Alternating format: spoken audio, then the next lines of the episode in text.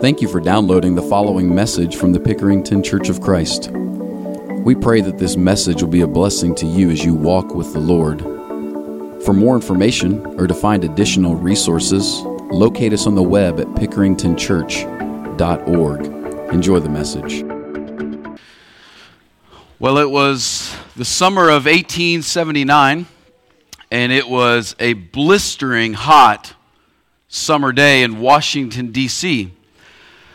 A 26 year old named Winthrop Crane had made his way from the New England area down to Washington, D.C., because it was a very important day in his life, his family's life, and in the company in which he ran, Crane Currency's life. For about 80 years, up until that point, um, the company that was started by his grandfather had been printing, or pardon me, had been manufacturing paper for currency in this new world. They were making currency for um, the Continental uh, Army. They were making currency for the newly found um, Union. And soon they realized, the government, that we need to open up the bidding for paper manufacturing for our currency. And let's do that on this summer day in 1879. So Winthrop Crane made his way down there. And just as hot as the temperature was, the competition was hot too. People wanted this contract to manufacture the currency paper. So bad that his competitors locked him in his hotel room in hopes that he would miss the deadline of submitting his proposal and his paper sample so that he wouldn't get the contract and maybe somebody else would. Well, lucky for him in those days, they didn't have air conditioning. You might be wondering why I'm saying he's lucky. Well, the way they cooled their rooms back then was windows on the outside wall, and they would utilize a transom window above the door to get some kind of airflow on those terribly hot days. Well, when he realized his door was locked and he couldn't get out, he didn't know what he was going to do. And he looked up at that transom window, got a chair, squeezed his body through sideways through the transom window, made it out, and made it just in time to submit his proposal for uh, the paper manufacturing for the currency. The other thing that he did was he looked at uh, up until this point, it was a great business. His family was making money, they were able to support a lot of different employees. But he realized to keep this contract or to earn this contract again, he was going to have to cut his margins to razor thin levels.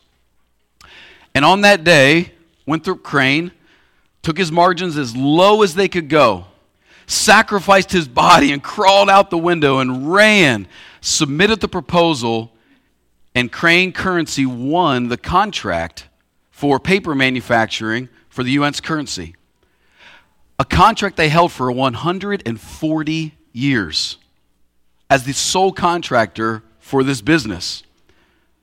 In fact, that company that he started stayed in the family all the way until 2017 when they sold it to their employees. And then two years later, that company just recently was bought out by a bigger company. But up until that point, that family held that contract. Now, here's what I'm bringing this story up for.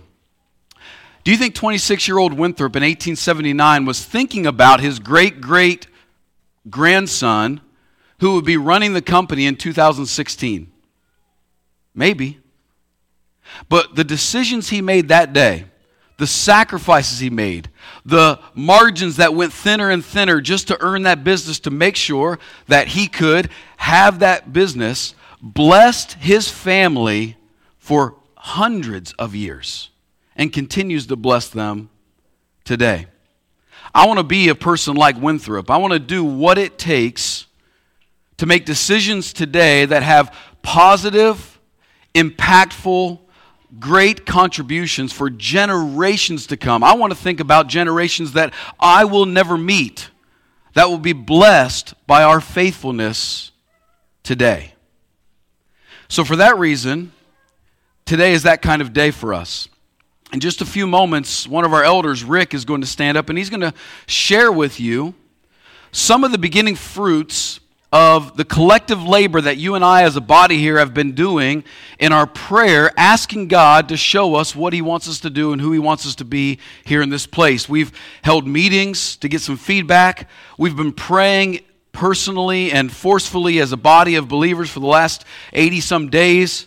we've had hope, we've had faith, and God has brought together some plans that we wish to share with you here in just a few moments. But before we do, I brought you to the story of Nehemiah for this reason.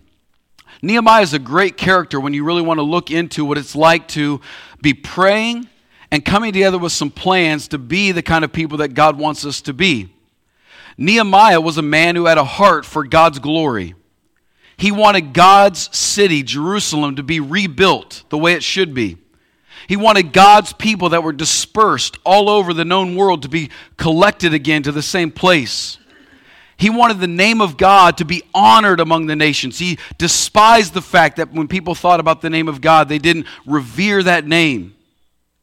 Nehemiah read scripture. He knew what God did to bring Israel out of Egypt. He knew what God did to establish Israel in the land of Canaan. He knew the great and mighty work that God did through David and through Solomon as the kingdom expanded. He had read about those things, although he himself had never experienced it. Nehemiah found himself with a deep longing, a deep desire for his present reality to match the glory that he saw in Scripture. And I put that before you as something that should be on our hearts and minds as well. That when we read, maybe not the Old Testament, but the book of Acts and the letters in the New Testament, when the Bible reveals to us what the church looked like, that we should have a yearning, a longing to be the kind of people that are reflected in Scripture. Nehemiah was that kind of man we share that desire. We want to be everything God describes His church being in Scripture. And so this morning, I want to quickly learn from Nehemiah. He did two things, two things in particular, to be ready to let God work through him in his life. And the first thing he did was he prayed. You notice there when the report came back, Nehemiah was a man who was a cupbearer for the king in Susa. He wasn't uh, living in Jerusalem, so he asked his brothers and some, his brother and some of their comrades, "What's going on in Jerusalem?" And they got the report that the temple had started to be built and it was probably close to being done, but the city walls were destroyed, the gates were torn down, and that was the that was the statement to the rest of the world that your city was established and it was secure, and that hurt Nehemiah. He was weeping over it, and the very first thing he did in verse four was he began to pray. He began to pray.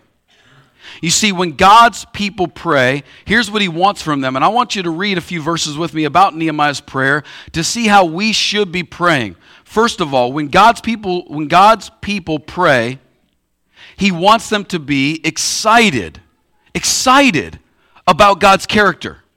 Listen to verse 5. Here's how Nehemiah prayed. And I said, O Lord, God of heaven, the great and awesome God who keeps covenant and steadfast love with those who love him and keep his commandments. Let your ear be attentive and your eyes open to hear the prayer of your servants that I now pray before you day and night for the people of Israel, confessing sins of the people of Israel. We have sinned against you, even I have. Do you hear what Nehemiah is doing here?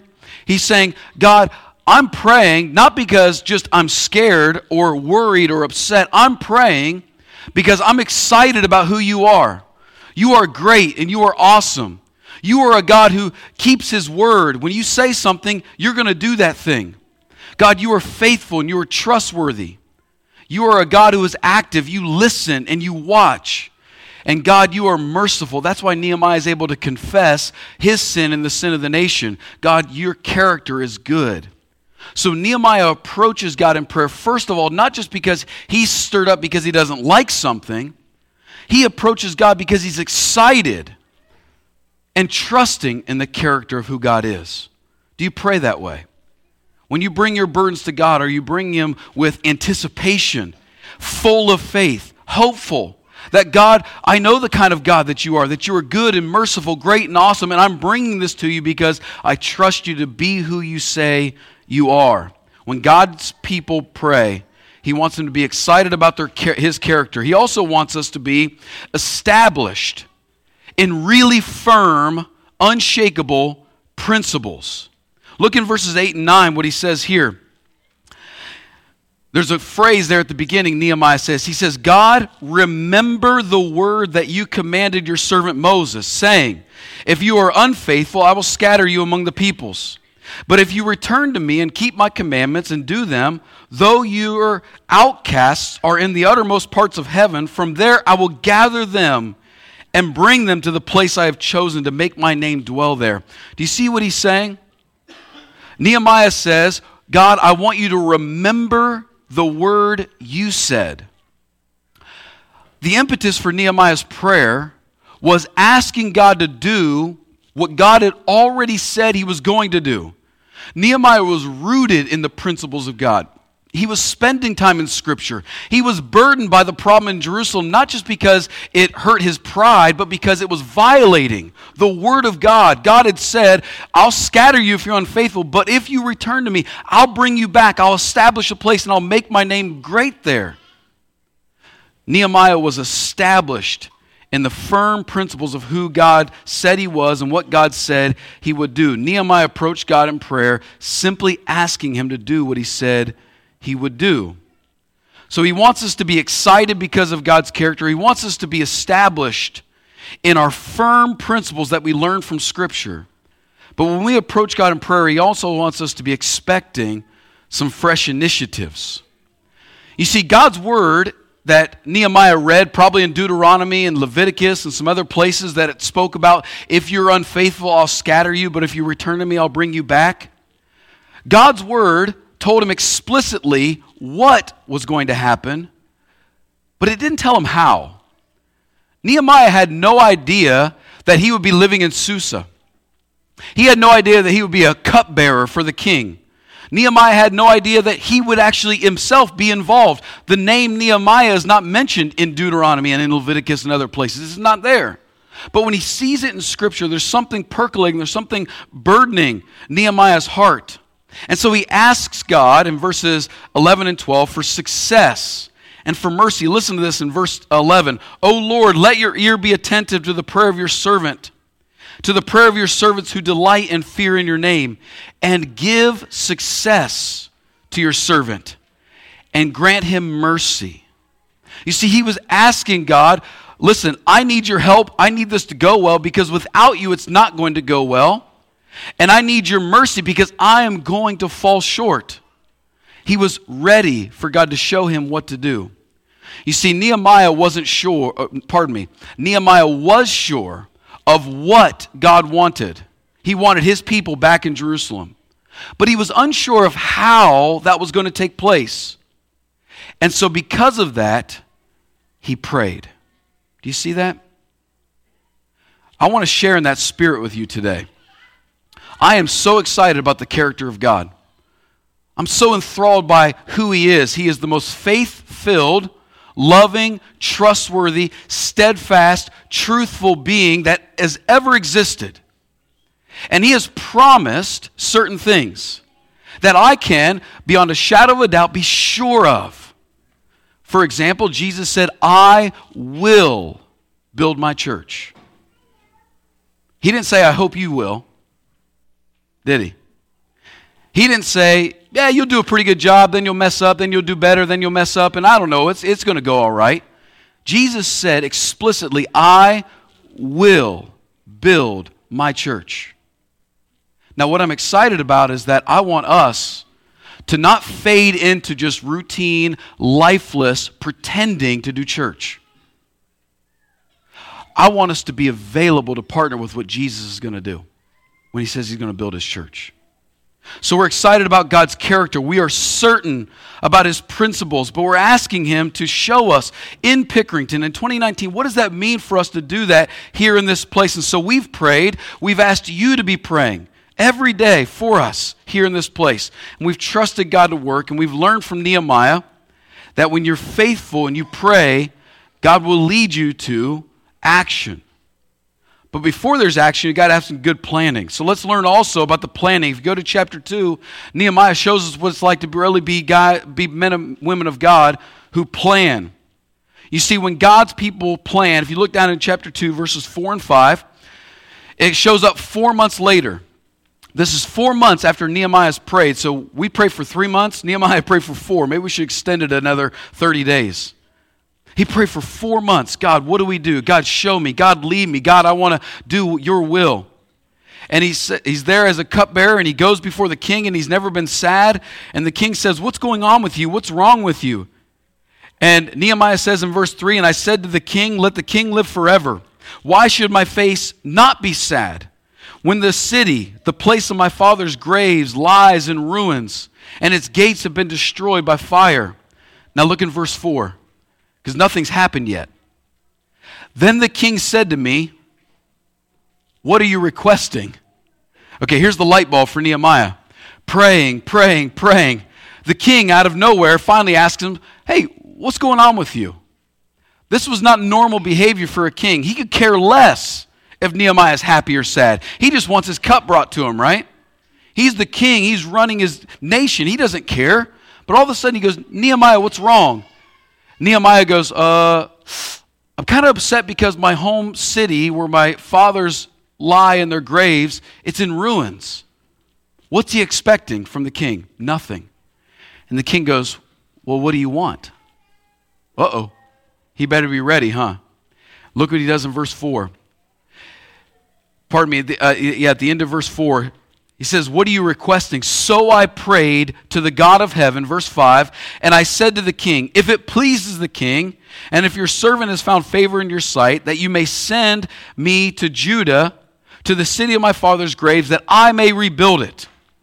When God's people plan, he wants them, first of all, to be personally committed Notice what Nehemiah says. Hey, can you send your army and your engineers and your equipment and go fix my city? He doesn't say that, does he? He says, Will you let me go? Because I'm going to do it. There's an I will spirit in Nehemiah. Look down in verse 6. Secondly, and the king said to me, the queen sitting beside him, how long will you be gone and when will you return? So it pleased the king to send me when I had given him a time. When God's people plan, he doesn't just want them personally committed, he wants them thoughtfully prepared. The king wanted to know how long is it going to take? So that means Nehemiah had to be thinking about this, had to be prepared because the king wasn't pleased to send him until Nehemiah reported back and said, Hey, listen, it's going to take me X amount of months or days or years, whatever, and here's what it's going to take for me to do it, and then I'll be back. Nehemiah was thoughtfully prepared. He didn't just say, I really want to do this, trust me, I'll, I'll be right back. He was a man who gave thought to this and attention. So when God's people plan, he wants them to be personally committed, thoughtfully prepared. But look in verses 7 and 8. One last thing. And I said to the king, If it pleases the king, let letters be given to me, given me to the governors of the province beyond the river, that they may let me pass through until I come to Judah and a letter to Asaph, the keeper of the king's forest, that he may give me timber to make beams for the gates of the fortress and the temple, for the wall of the city, and for the house that I shall occupy. And the king granted to me what I asked, for the good hand of my God was upon me. When God's people plan, he wants them to be humbly courageous. How courageous was Nehemiah to say, Hey, can you tell all the neighboring uh, rulers to let me go through?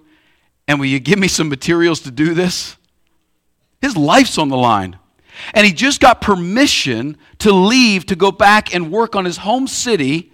And then he goes, uh, uh, Hey, while we're at it, can you give me some money and some power and some resources? And the king goes, Yeah, I'll do that because the good hand of God was on him. To carry out the plans of God, we have to have personal commitment. We've got to be thoughtful in our plannings, meaning we can't just be careless and just come up with ideas on our own, just go to town with them. We got to be thoughtful about it. And Rick's going to share some of those plans, and we ask you and encourage you to ask questions, to learn about them, to be thoughtful with us. But it takes serious, humble courage to get done what God has called us to do.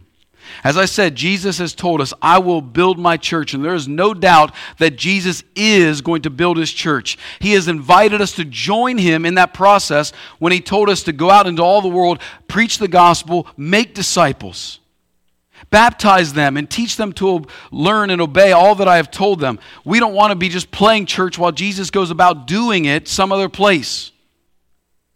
Jesus said he's going to build his church, and it takes serious prayer and serious planning. How do we know this? Because for Jesus himself to give birth to this church took serious prayer and serious planning in his own life. Jesus and the Father and the Holy Spirit put this plan together before the foundation of the world. It was serious planning. Jesus coming to earth to establish a church was not plan B, it wasn't just off the cuff. They knew from the foundation of the world this is what they're going to do. They were thoughtful planners. And Jesus took prayer seriously. It took serious, fervent prayer for Jesus to be ready to do this over and over in his life. You see this man praying at the very last of his life. He's in the garden begging God and praying. But ultimately, that man had humility and courage to walk through what he had to walk through, to do what he had to do to bless his generation and generations to come. And he's calling us to be a part of what he's doing. He's calling us to be part of His body, the greatest place in heaven on earth, inside Jesus Christ. And if you're not in Christ, that's our first petition to you. Be in Jesus Christ. Walk with Him. Trust Him. Don't trust yourself. Live for Him, and I promise it's going to go well.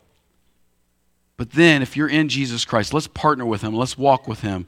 Let's be faith filled believers. If you're not that, won't you come as we stand and we sing this song?